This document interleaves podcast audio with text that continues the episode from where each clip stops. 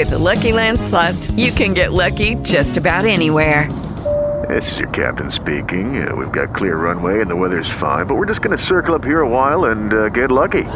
No, no, nothing like that. It's just these cash prizes add up quick. So I suggest you sit back, keep your tray table upright, and start getting lucky. Play for free at LuckyLandSlots.com. Are you feeling lucky?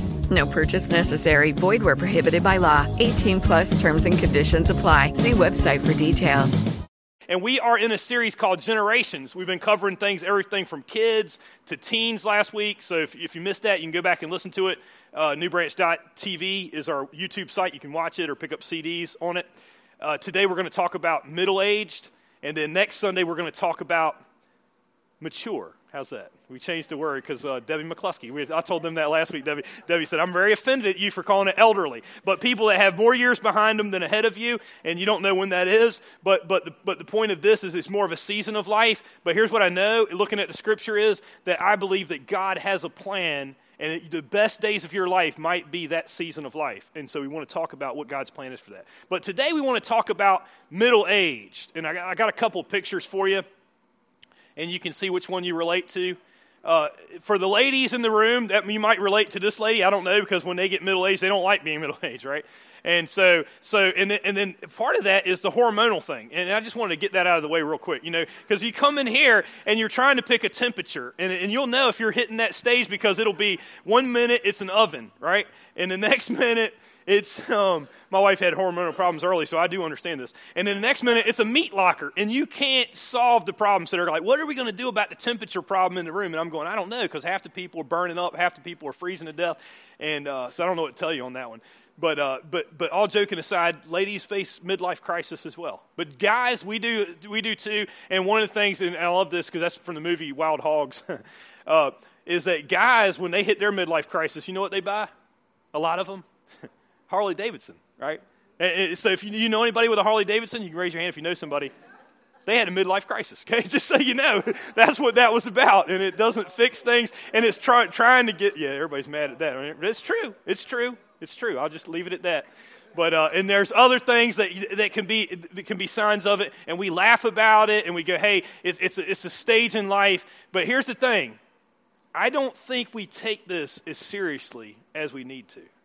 Because I got to tell you, looking at the scriptures and looking at different examples, we're going to give one example today, but there is a warning for those of you in midlife because it's something where you go, I finally kind of arrived, and we start to get comfortable with the way things are, and then we get a little bit bored, or there's other reasons why these things come up, and all of a sudden, you see people in this stage of life make the greatest mistakes of their lives. You would think that the greatest mistakes were made when you were young. Now, honestly, some of them have been, but we wouldn't survive middle age if, you know, just by luck or God or whatever is the reason why we even made it to, to midlife but some of the greatest sins, some of the greatest d- dangers, some of the things that will alter your life forever happens at middle age. And I believe there's a warning here today. So, so I want to be careful. I don't want you to think we're going to go negative on you this morning. That's not the intention.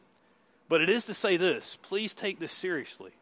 Because if you don't, it can destroy your life. I want to give you an example from the Bible. We've used it before of King David. Um, and for those of you that know King David, you probably, you've probably heard this story maybe.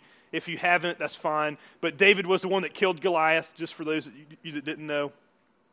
And as I looked at this story, I went, hey, we've covered this story a couple years ago, but I thought it's so prevalent and it's so easy to go, no, that's not me.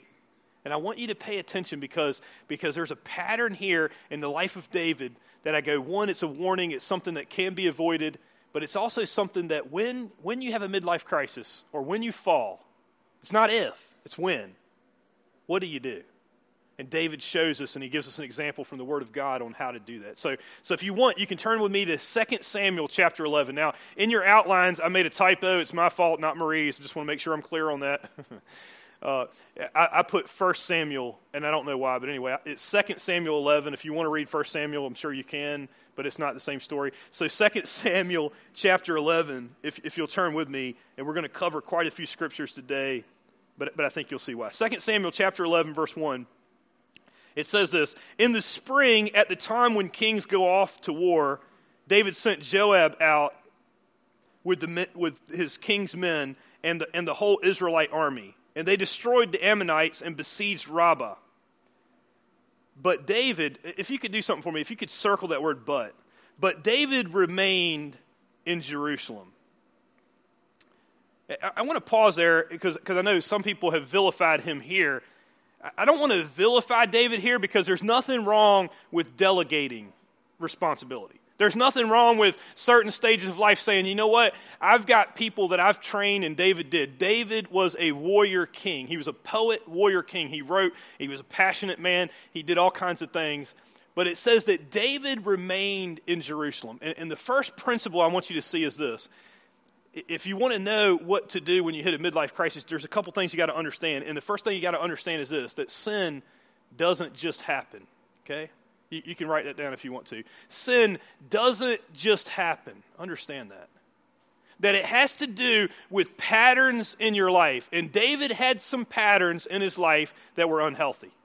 Uh, one is he had uncontrolled passion. He was a very passionate man by nature. And passion is a great thing, but passion uncontrolled can be a terrible thing for you. But the biggest thing that I see in the life of David is this is that he didn't have accountability, or the accountability that he did have wasn't good accountability. Because there's something worse than not having accountability. It's having accountability with people that you shouldn't, that don't give you good advice, or that the relationship is based on some dark secrets. And that's what David had in his life. Now, at this point, you're probably going, I don't really see what the problem is. But when I let this story unfold, you'll go, he would give anything to go back to this moment and change. So I want to show you a pattern of how you can change. If you, if you think you're falling, that this can stop at any time. And on, on your outlines, it says stop and look below. Now, it doesn't mean the verses below, it means flip the page over. So if you guys would flip the page over just for a minute, I want to go through something that you do when you face this. Now, it's going to seem strange at first, and the reason it'll seem strange is because right now you're feeling like, well, I don't think there's a big problem. But this is where the problem started. He didn't have these things, and it could have stopped here, and he didn't have to go through all that. Can I tell you something? A, an ounce of prevention is worth a pound of cure. Have you ever heard that? But let me tell you something. It is the hardest thing to do in the world because we operate in crisis mode best, don't we? We only respond when there's a crisis. But when the crisis comes, we're going, I wish I could go back to that moment and change the pattern. And here's what he could have done. So if you flip the page over, here's what he could have done, okay? Number one, what to do when you fall. Admit to God, yourself, and a trusted person the exact nature of your wrongs. That's what he could have done. Now, what, what's wrong? He didn't have accountability. Is that wrong? Yeah. It's wrong. Because what do you think? You don't have sin in your life? You don't think David had sin in his life? You, don't, you think he was perfect? And a lot of people right here go, No, I'm pretty good. I'm flowing along in life and I'm good. I don't need those other people and I know more than everybody. And it's classic middle age. Can I tell you how old David was here? He was around 50 years old and he had a, a, tremendous amount of success. And people had called his name, and David has killed his tens of thousands. David had killed Goliath. He had 30 mighty men. He had done great and mighty works. And so he was a legend in his own time. Can I say something else? He was a legend in his own mind. That's dangerous. So you're saying, what is he admitting to? Unhealthy patterns? Because it's nice when you stop it as a pattern. You just don't see it as being that. And, and with a trusted person. So let me give you two verses. 1 John 1 9 says this If we confess our sins, he's faithful and just to forgive us our sins and purify us from all unrighteousness. You know what the first thing we got to do? Confess. You know what the problem is? Is that back here, it doesn't seem like a big deal, so we don't want to go there. But when you see this story unfold, I got to tell you something. You're going to go, I wish I could go back there and confess back here when, my, when the pattern was unhealthy and I didn't rip my life apart. Okay. That's number one. The, the second one is what? Yourself and then to a trusted person. James 5:16 says, "Therefore confess your sins to each other and pray for each other so that you may be healed. The prayer of a righteous person is powerful and effective." You know what James is saying? Not just to God. Now a lot of people say that. But James didn't teach that, did he? Why? Because it makes it real. See? God uses other people in our lives, and you cannot be objective with you. Me and Jesus, I hear this all the time, and especially in our culture. Me and Jesus got our own thing going. Can I tell you where that's going? Can I tell you how far this thing goes down? Let me show you where it goes with David. And if you think you're better than him, let me tell you what God called David a man after his own heart. Is that you? You, you want to compare to that? That the line and the lineage of Christ was chosen through David. You better than him? And watch how far he falls. Don't think you're better than that. Okay? Admit it to God, to yourself, and to a trusted person. It could stop, it could have stopped right here for David. Okay? Number two, re- receive God's forgiveness. This only seems great when, when it's so bad, but you could receive God's forgiveness right here. I said 1 John 1 5, 9, it says, Confess your sins, and He's faithful. What is He? Faithful and just to forgive your sins and then purify you from all unrighteousness. That's number two. Receive God's forgiveness. Number three, number three, submit to God's restoration process. You see, a lot of people stop, but even in 1 John 1 9, it says, purify us from all unrighteousness. Let me tell you something about purification. you ever been purified? Hmm? It's usually done by fire. Not fun, okay? Um, submit to God. Now, now, at this stage, we don't want to do that because we're way up here. And everything in you through this whole process is going to fight against that, going, no, it's okay. It's not a big deal. It is a big deal. And he's saying, submit to God and to his process. 1 Peter 5 6 says, Humble yourself, therefore, under God's mighty hand, that he may lift you up in due time. Humble yourself. That is the magnet of God. And pride will keep you from doing all these things. Can I tell you what David's problem was? He had so much pride, he didn't submit to God. He had uncontrolled passion, he had no accountability, and he was set up for failure. If that's you, that's where you're going. Stop here. If that's you today, stop here, and it doesn't have to go any further. Now, that's not real exciting, okay? If I preached a message just on this and said, and he avoided the major catastrophe in his life, everybody go, hmm, that's not so great, unless you've had it. And then you would say anything to wave the banner and say, I wish I had known that. I wish I hadn't done that. I wish I hadn't destroyed my life and everybody else's life. And in David's case, an entire nation. Okay. so, but he didn't listen, okay? This is what makes the story exciting. All right. 2 Samuel 11, verse 2. One evening, David got up around the same time from his bed and he walked around the roof of his palace. So he's kind of, it's one of those scenes where he gets up, and I don't know what's going on in David's mind. I don't know what's going on in your mind, but he's home alone. You get the picture? No more dangerous place that you could ever be than trapped in your own mind, waking up from your sleep. And there's several thoughts that go through my mind on David. He wakes up irritable, restless, and discontent. I guarantee it. You know why I know? Because David, I, have, I can almost guarantee you he had post traumatic stress, right?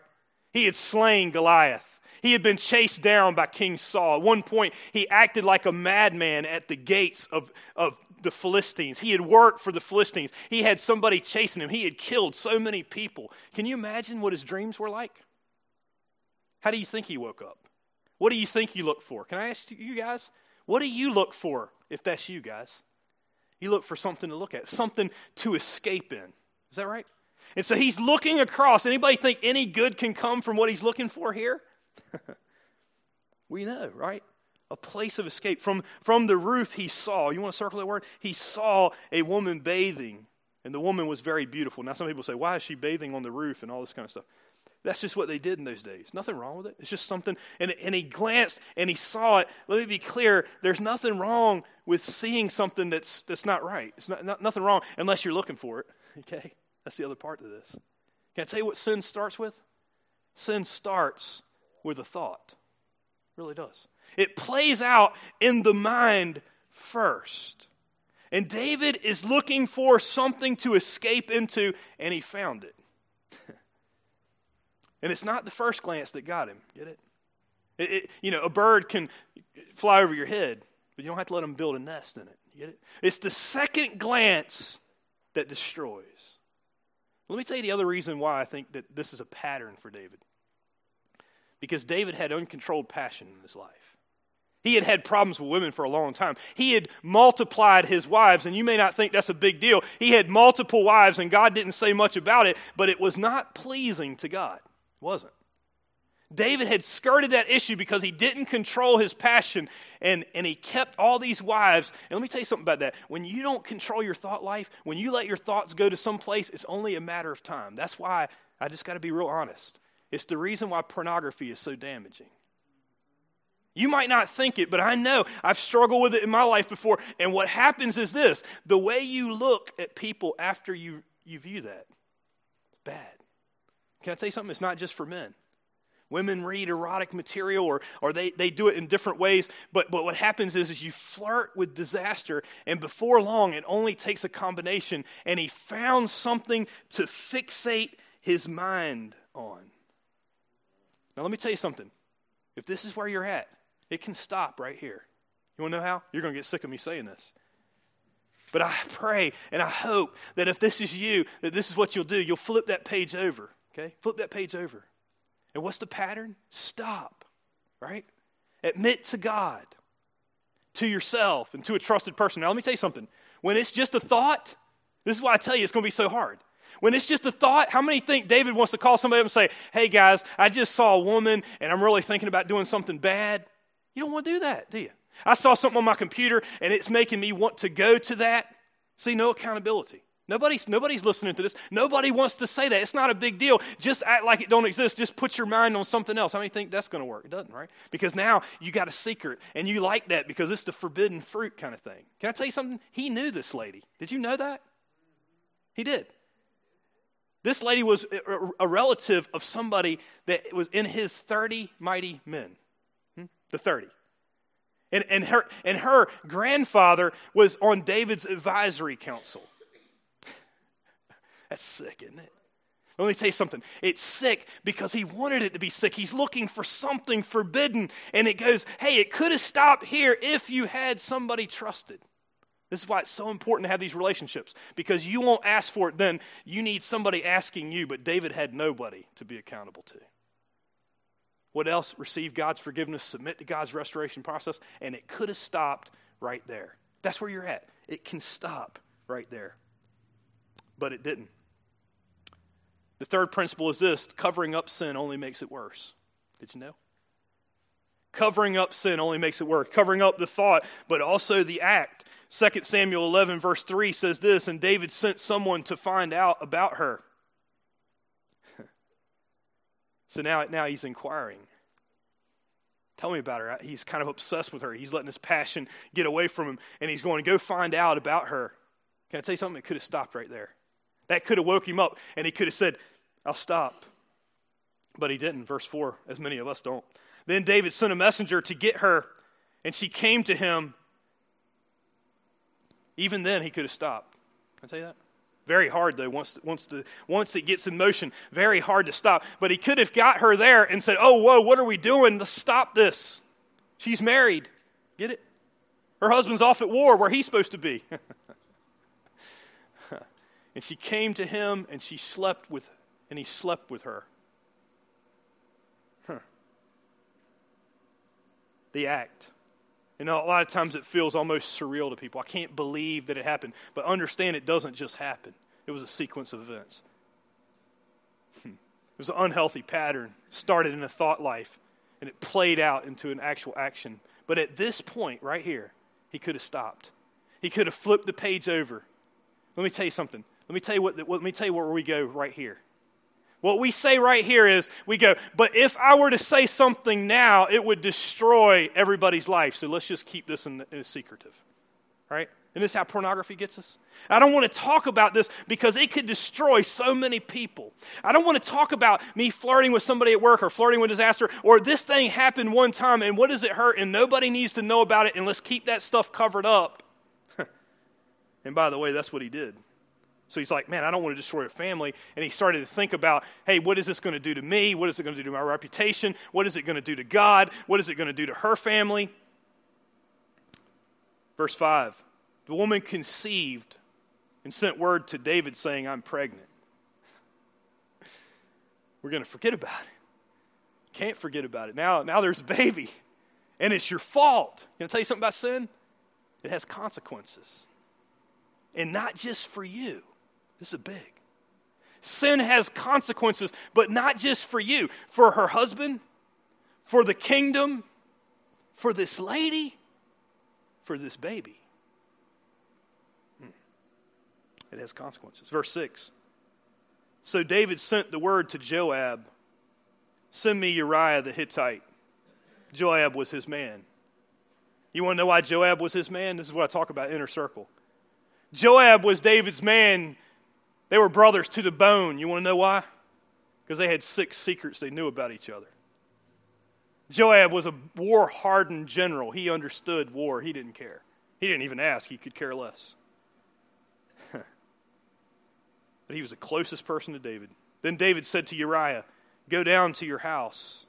He's talking about this lady's husband. He wants him, and, he, and through a series of events, he gets Uriah to come back, go sleep with her, and then we can act like it's your baby, and that way the life of the baby doesn't have to be affected, and I don't have to be affected, and you don't have to be affected. But Uriah wouldn't go to her. in fact, it says that. We're skipping kind of around, so you can go back and read it in its entirety.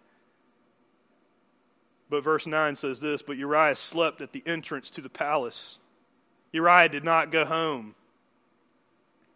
If you read the rest of it, what it says is David actually got him drunk and made him stay in the palace. And then he said, Now go home to your wife. And Uriah wouldn't go home. And you know what his reason was? And I know it probably burned David up.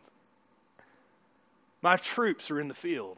I wouldn't go home to my wife and sleep with her when all my friends are out there fighting right now. Talk about the height of hypocrisy.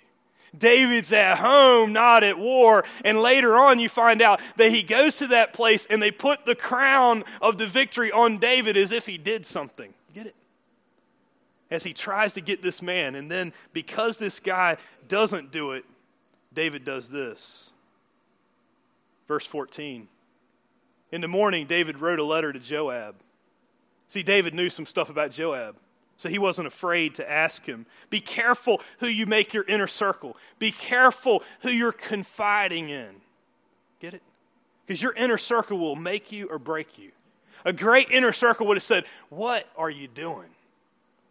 But that's not Joab. Joab goes, Yeah, you know, now I know something on you. I'm glad to know it. I'm glad to do this thing. What was it that he asked him to do? Here's what he asked him to do. Verse 15.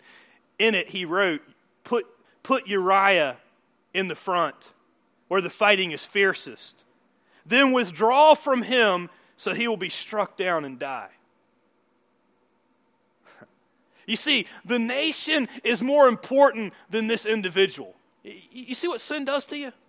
It, it, takes you further than you'll ever want to go. It really does. And, and it makes you justify things that you normally wouldn't, but he's going, for the good of the nation, it's better if this one man would die. You know? And then and then he dies a hero and everything's okay and everything can get back to normal kind of thing. And that's what happens. Look what happens. Verse 17 when the men of the city came out and fought uriah the hittite died. Now david had killed many people.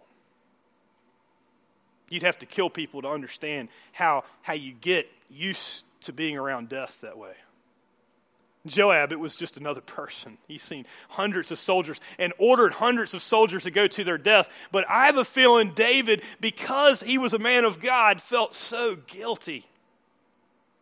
And the guilt ate him up within him. But you suppress that guilt and you lie to yourself and you say, I'm doing this for the good of everybody else.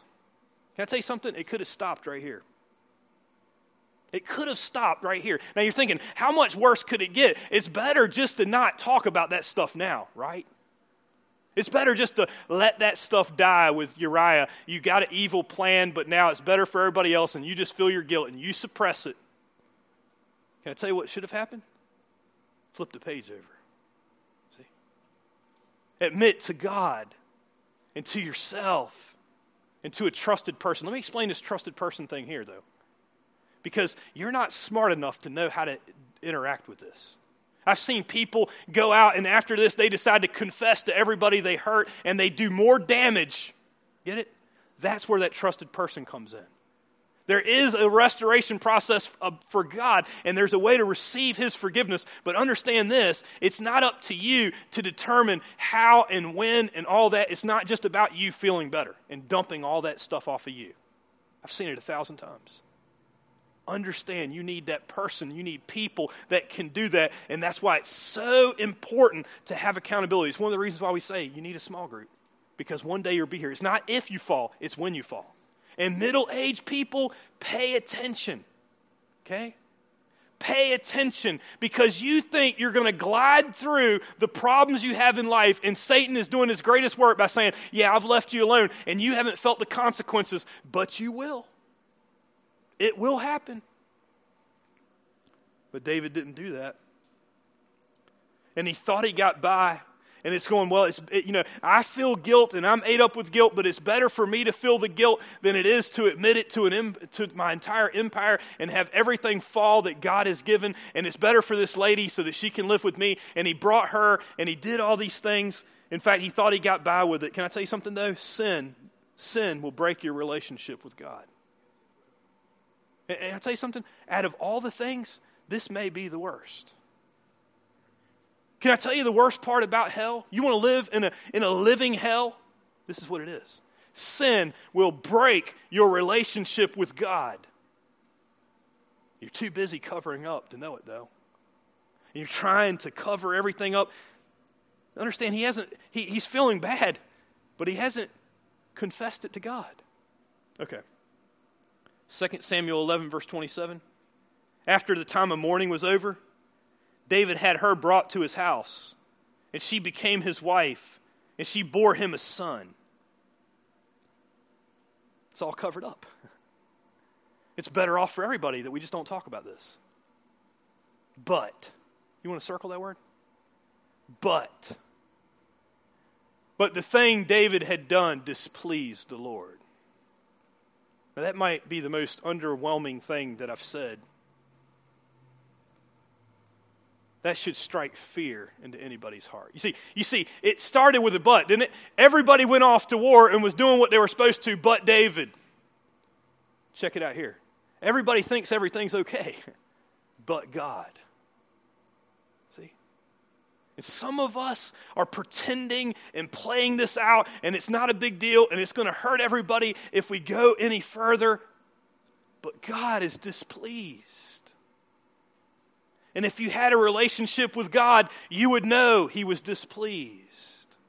But if, here's the, here's the excuse if I were to say it now, think of the damage it would do. You want me to say it or you want me to flip the page over? It could have stopped here. huh? Admit to God, admit to a trusted person, admit to yourself the exact nature of your wrongs, and then do what? Receive God's forgiveness and submit Right here is where it's all pride. You might not think it. You might not think it. But this is all pride saying, I want to cover that up and I have to make sure my image is covered. can, can I tell you something? Maybe you've experienced what I have in my life. And that is pastors that have fallen. Anybody had that happen? I have or trusted friends or whatever else, and you're going, I don't understand how that somebody like that could get up like I'm doing this morning and preach week after week with that kind of stuff inside them. Can I tell you why? I've had some time to think about it, and I've got some counsel on that. And here's why. Here's how they can do that. Because you're going, I got so much out of their messages. Yeah. Because what they got very good at is, is taking the Word of God and giving it out and got very good at the art of preaching. Okay? But you know what they stopped doing? They stopped taking it in. Okay? They stopped having accountability. Can I tell you why it's so important? These people that think they're so great that they don't need anyone else, that I'm a, I'm, I'm a church of one, me and Jesus got our own thing going. You're going to get very good at the art of whatever it is you're doing. And you're going to fall. And when you do, you're not even going to know what hits you because you never admitted to God you never admitted to yourself. You never admitted to a trusted person. You never based it on real stuff. Can I tell you something? There's a lot of things this church isn't about, but one thing is this it's not being phony. There's a reason why we don't want a lot of production. Some is good, and I understand the parts where we got to invite and welcome and all those things. But the day it becomes about a show, man, you've missed it. And you'll do so much damage in those moments to yourself and to everybody else. You know what else? You know what the bigger thing is? You're missing God's forgiveness. See, you might think this is about guilt. It's not. It's about saying that person is completely and utterly ate up with it and he's missing God's forgiveness and submitting to God's process. Nothing could be worse than that kind of moment. The final thing I want you to see is this that sin sin will break your relationship with God and then it will destroy it will destroy your life. Sin will destroy what life you have left. Can I tell you who wants to destroy your life? Satan. And this is the greatest way he can do it. And I see it happen with people that are 40 years and above, 50 years and above. Let me tell you something. We're not worried because we go, we got it, we, we understand it. And we're at the most dangerous, vulnerable spot in the entire world. Let me tell you what happens to David. Nathan, the prophet, comes to David. The Lord sends the word to Nathan. This is, you can read about it, uh, 2 Samuel chapter 12. I, I can't even imagine being Nathan the prophet. You're having to appear before David. Now, now, you do understand who David is, right? He's the one that killed Goliath as a 15 year old. And since then, he has been the greatest warrior that Israel has ever known. And you're about to go into him to tell him you've sinned. So he does what a great man does. Think about this. If you have to present something for somebody, you know what he does? Instead of talking about David, he tells him about somebody else. It's always easier to see in somebody else. So he tells him this story, and he makes it as if the story is real. And he said, there's a, there's, there's a great farmer in your nation that's very wealthy, and he has thousands and thousands of sheep. You can go back and read it for yourself. And then there's this one guy that only has one little lamb. And this great shepherd saw it, and he takes it for himself, and he, and he kills it, and he offers it up on the table to his friends to eat it. And before he's even done with the story, David is livid. Can I tell you something about the guilty heart? The guilty heart will make you harsher. When you see somebody respond harsh about somebody else's sin, oftentimes it's an indicator you are covering it up. I don't even think David at this point, because it had been so long, even realized why he was reacting the way he did. But he reacted angry and let me know who he is, and I'm going to put him to death, and we're going to make this thing right for this guy's family. Let me tell you what Nathan says. You can turn with me if you want to 2 Samuel 12, verse 7. Who is this person? Then Nathan said to David, You. You are the man. Ugh. You are the man, David. You're talking about everybody else. And can I tell you something? For the guilty heart, this is the moment that was feared the most. It is. Because the guilty heart's doing everything to cover it up. Get it? Everything about my life has been to cover this up, and I don't want to make it bad for everybody else. And it's the reason why, if you get too close to somebody that's guilty, the reason why they don't want to be in personal relationships because they're pushing everybody out because if you found out what was inside, get it? In his greatest fears, Nathan is pointing his finger right here. Then Nathan said to David, You are the man. This is what the Lord, the God of Israel, says I anointed you king over Israel, and I delivered you from the hand of Saul. Verse 8 I gave your master's house to you and your master's wives into your arms. He's talking about King Saul when he died. He got several of King Saul's wives and, and he got several of King Saul's family. I gave you all of Israel and Judah. and if all this had not had been too little, can you underline that? If all this had been too little, I would have given you more. Can you underline this? God is teaching us some psychology here. You know what he's saying? No, it's never enough for you. Can I tell you something about this void when you when you're doing what David is doing? Some of us understand because no matter how much you do for lust, it will never fill it up. No matter how many drugs or alcohol or whatever you take, it's never enough. And that's what God's saying. You know what? Nothing can fill your life, David. I could have, but you didn't let me. You went for the forbidden fruit, and it's not helping, is it, David? Some of you understand. Verse 9 Why did you despise the word of the Lord? By doing what is evil in his eyes. You struck down Uriah the Hittite with the sword and took his wife to be your own. Man, when you say it, it just sounds horrible, doesn't it? You killed him with the sword of the Ammonites. Now, therefore, the sword will never depart from your house. Can I tell you something? There's consequences to sin. And the sword never departed from David's house. Did you know that? He had children that killed other children. It's a fact.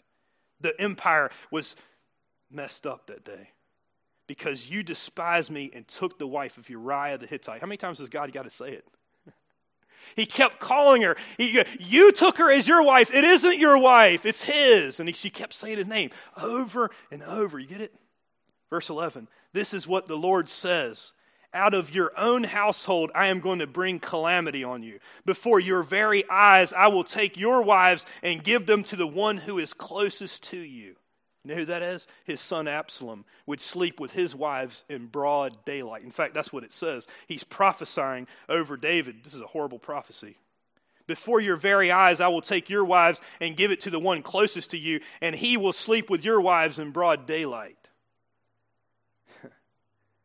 2 Samuel 12, verse 12. You did it in secret. You want to circle that word secret? But I will do this thing in broad daylight before all. Circle. I will do it before all of Israel. You see, God is saying, be sure your sins will find you out. Can I say it differently? You're only as sick as your secrets. You're only as sick as your secret. And, and everybody's thinking, stop, right? Please stop this. This doesn't sound like a message of hope, but it is. It really, really is. But there's a warning here, especially for those of us that are middle aged. If we're thinking we can live with one foot in the world and one foot with God, He's going, that ain't going to work out that way. And one day, all these things you think that are secret, they will play out for real in front of everybody. Everybody afraid like I am? Yeah. Where's the hope, John?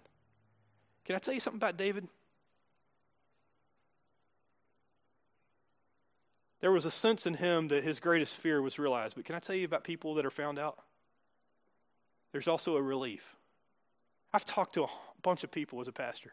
Some people that have been arrested, and they go, I kept going down this bad path, and I kept going down this bad path, and finally, it was more of a relief than anything when I was finally found out.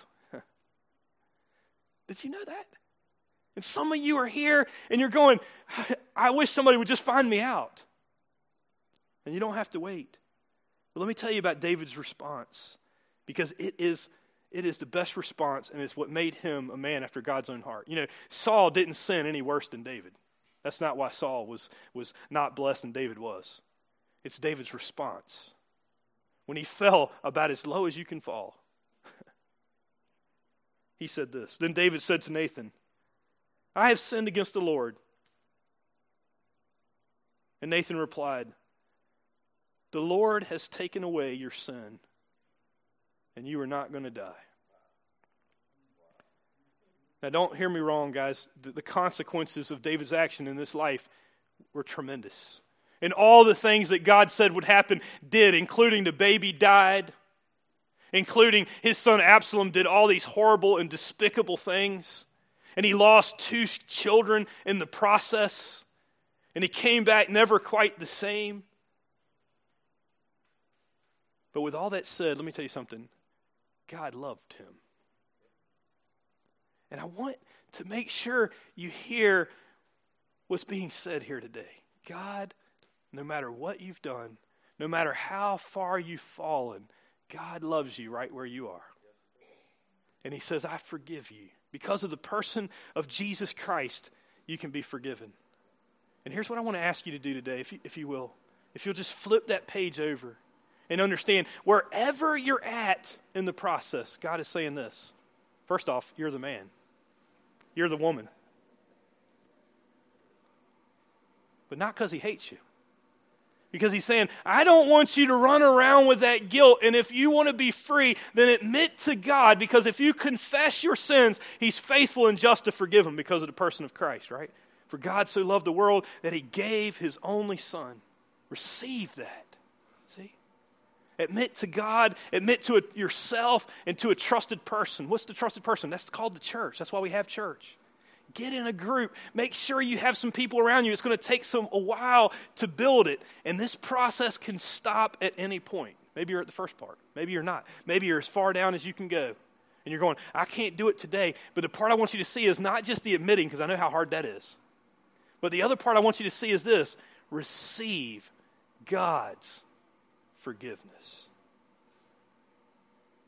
Receive God's forgiveness. There is nothing like it.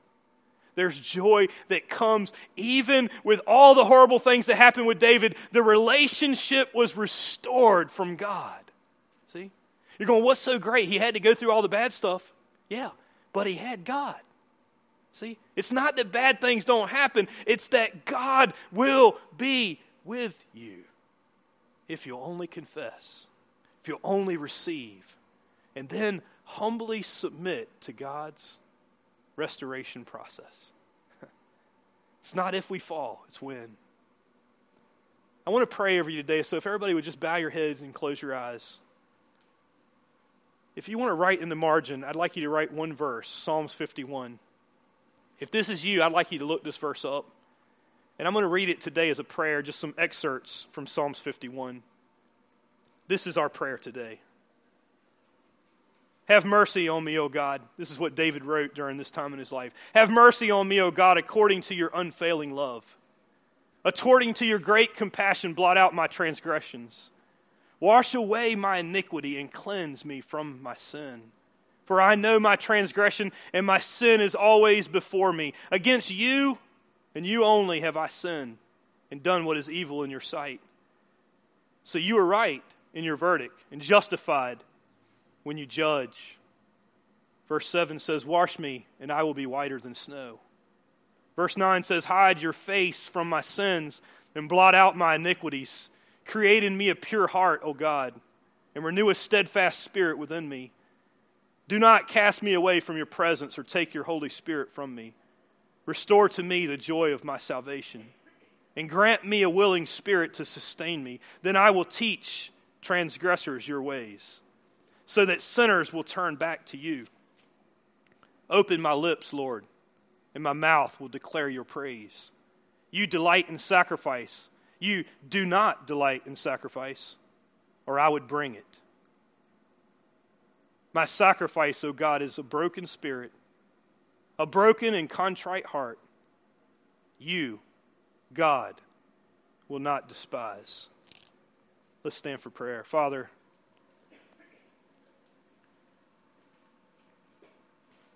if it was by merit, Lord, none of us could stand.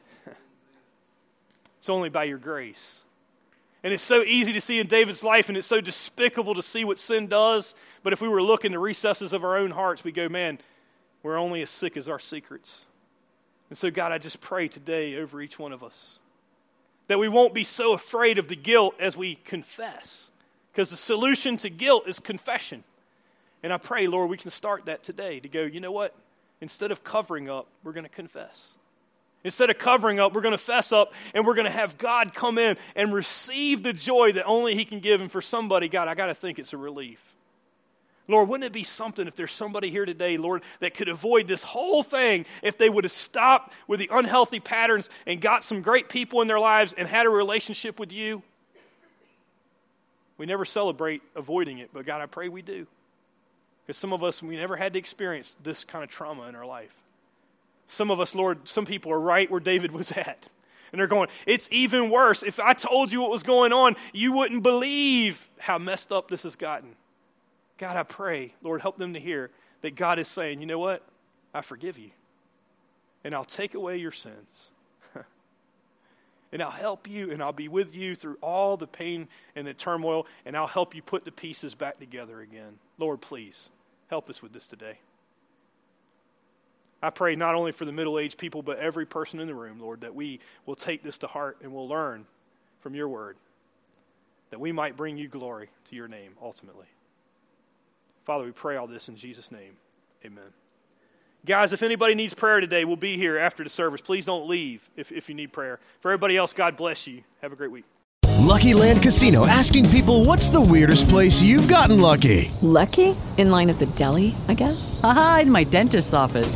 More than once, actually. Do I have to say? Yes, you do. In the car before my kids' PTA meeting. Really? Yes. Excuse me, what's the weirdest place you've gotten lucky? I never win and tell. Well, there you have it. You can get lucky anywhere playing at LuckyLandSlots.com. Play for free right now. Are you feeling lucky? No purchase necessary. Void where prohibited by law. 18 plus. Terms and conditions apply. See website for details.